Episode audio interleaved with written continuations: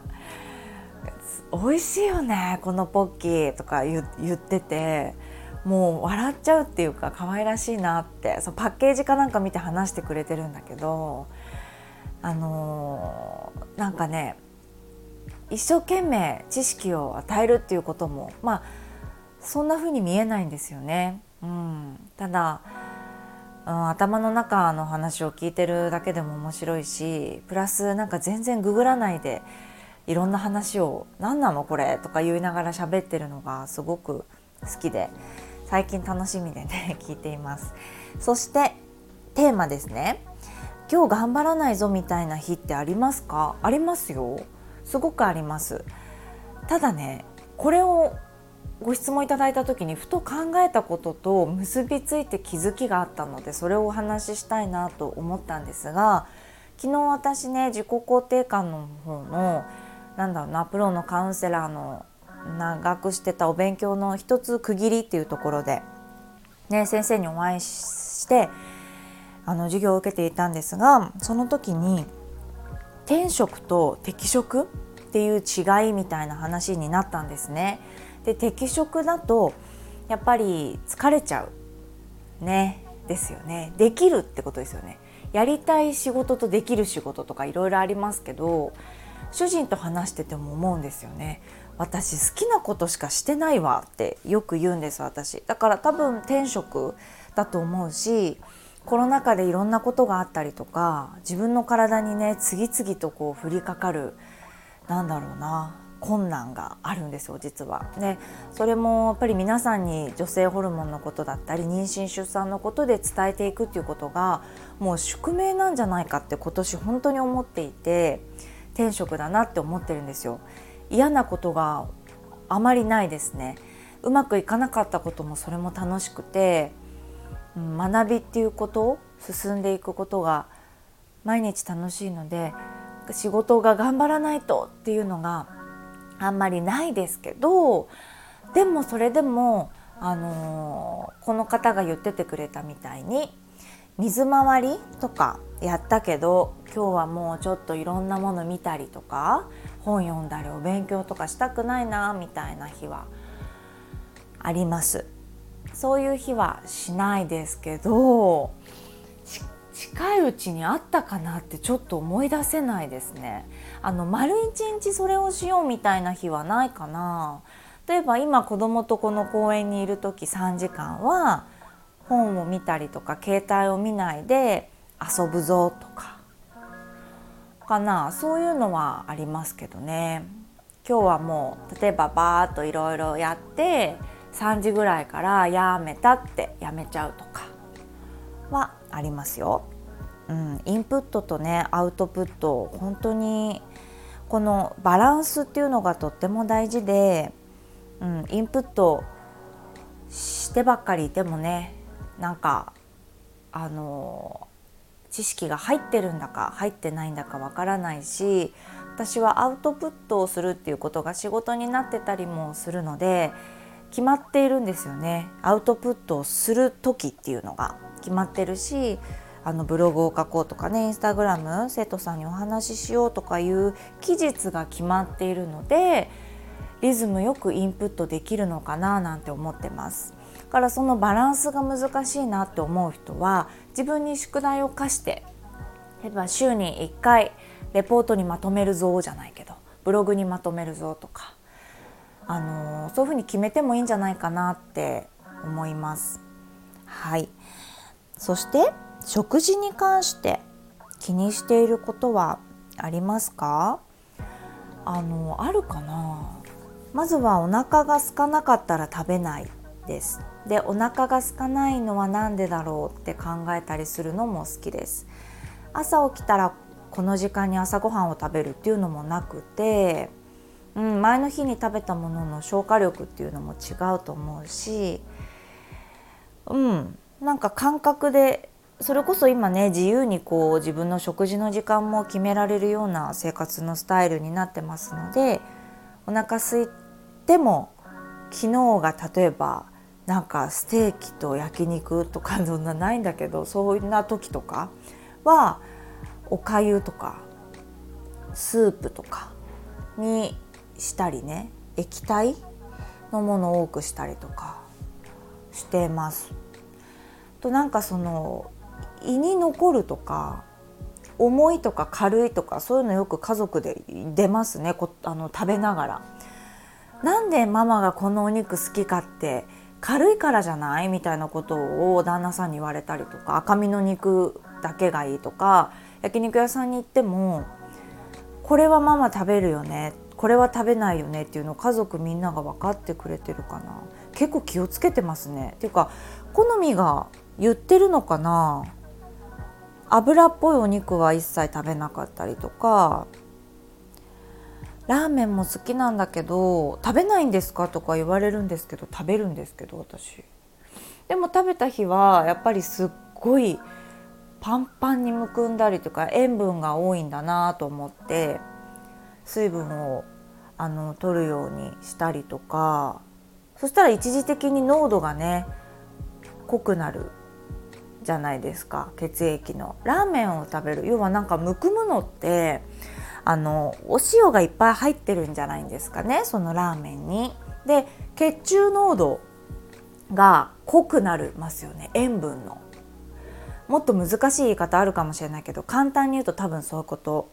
塩分が血液の中でいつもよりも濃くなりますよね。それを薄めたいじゃないですか。体は。ホメオスタシス。ね恒常性常に均一でいたい私たち人間は。なので薄めよう薄めようとするんですよね。でも外からお水が入ってきた時がチャンスですよね。溜めよう溜めようお水を。溜めて薄めないように薄めないように。なのでいつもよりもトイレの回数が減ったりとかして血中濃度を薄くさせるために水分を溜め込むのでむくむになるんですって。そういう仕組みとかを頭で考えながらラーメン食べたりしてます。食べちゃうのかいっていうことですけど。食べますね。うん。とおさゆは飲むとか。毎日おさゆは朝あの沸かして10分とかグツグツ煮て。で1日ねこれ何リットルだろう？1リットルかな？1リットルのあのなんだろうな。水筒に入れておきます。で蓋しっかり閉めて割とあったかい状態で置いといて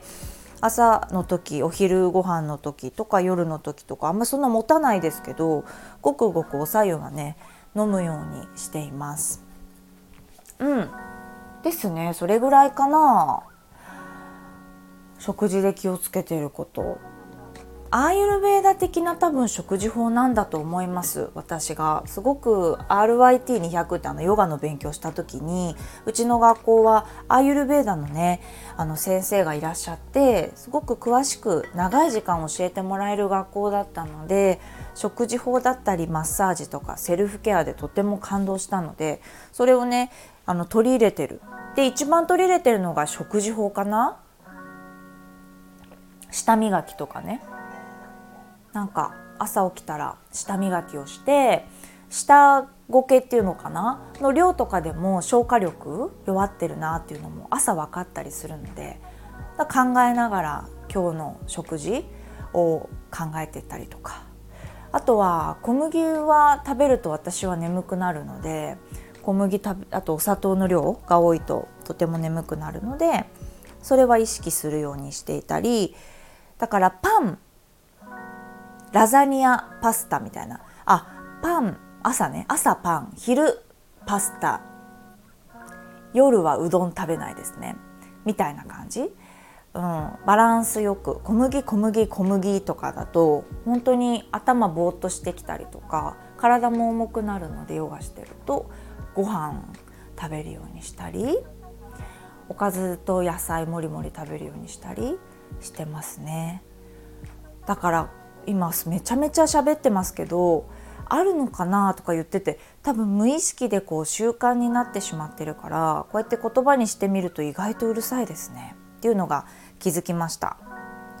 ねあの皆さんそれぞれあると思うんですよ。小麦食べてハッピーの人もいればいっぱい小麦食べればいいと思うし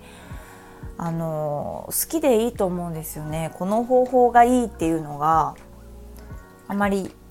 ないと思ってて私が多分そういう気質だから分かりやすいっていうのもあるかもしれないですね。これ食べたら体が重いとか、うん、眠くなるとかそういう自分の体の変化にとっても敏感だと食べたものとかに気づきやすいですけどね。すごく鈍感な人もいるし、うんうん、分からなくってでもそっちの方がちょっと羨ましいなと思ったりもするんですけど私も。うん、それぞれに合った食べ方を私はね生徒さんとかにいいんじゃないですかっていうのを言ってます。今日こうやってね質問していただいてすごく面白い気づきがありましたね。私の中でも。なんかめちゃめちゃうるさいなっていうご飯とか。ねえだから気にしてくれてんだなと思っちゃいました今レストランとか行って旦那さんがこれが好きだと思うとかよくねきっと自分がこう仕事場で食べたのとかをこれは絶対ママ好きだよみたいな感じにメールしてきたりとかしてランチ2人であの後日行ったりっていうのもあるから結構好みが伝わってるっていうね周りの人に言ってんのかしらすごい私が。うん、いいことですよね。プラスしかないかな。うん、だから子供に対してもなんか体調悪かったらその塊のお肉とか食べさせないようにしたりとかお兄ちゃんとかは特に私と似てるからそういう風にしたり弟くんは全然お肉いけるんだけどとか気にしたりしてます。この子は鮭のがいいとか、うん、なんか朝ごはんの好みも2人も違うのでそれは好きなもの食べた方がやっぱり栄養的にいいと思ってるからパンとおにぎりみたいな結構いつもそうですね。たなんだっけ。パンケーキとこの人は鮭おにぎり。いつも鮭おにぎりの人いるみたいな。そう。いう風にやってますね。これ食べないとみたいなあんまりないかな。好きな食べ物を、うん、美味しく食べた方が栄養がいいと思うから。そう。あとちょっと全然関係ない長くなっちゃったんだけどすごいあのこの間生徒さんと喋ってて気づいたのがお母さんたちがこれ残すこれ残さないようにしなさいみたいな。例えばいっぱいご飯食べてブロッコリー1個だけ残ってたとするじゃないですか。どうしますか？これすごいいろんな人の意見があって面白いと思うんだけど私がこの間思ったのがやっぱり出された食べ物ね食べなさいって言いたいじゃないですか、うん、言いたいなっていうのはある。でも全ての感情にクエスチョンを持つならばこの一房じゃないですよ。もう一口の細細ブロッコリー1個のタンパク質の量ビタミンの量とかこれを食べたことでどうなるかってしかも一回茹でたやつでどのぐらいの栄養があってこれを残したらこの子の体にどうかなっていうのって聞かれたら分かんなくないですか？でもめちゃめちゃ怒ってこれを1個食べなさいっていうのって誰得なんだろうって思っちゃったりとかしたんですよね。うん、ただなんかこうご飯を残すのは良くないことって教えるのはいいし難しくないですかこれどうしますかってすごい面白くてあ全然答えないんですよどうせねばならないとか全然言う立場じゃないので分かんないんだけどみんなどうしますかっていうこと聞きたいです。うん、そう言われちゃったらドギマギしちゃうシーンないですか？お母さん。堂々と怒ってるシーンを「えなんで怒ってんの?」って。誰かに言われたらそんなこと言われることないけどね。もし言われたら「ええそうだよな」ってなったりとかねするよねっていうお話をしてました。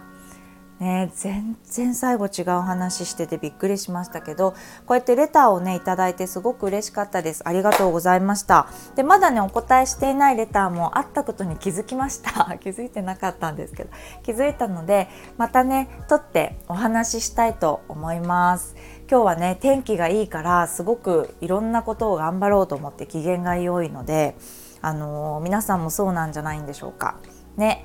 あのもう少しこれからね折り返しで今お昼ですが今日ね夕方もまた頑張っていきましょう。ご自分のペースで。ね聞いていただいてありがとうございました。それではまた。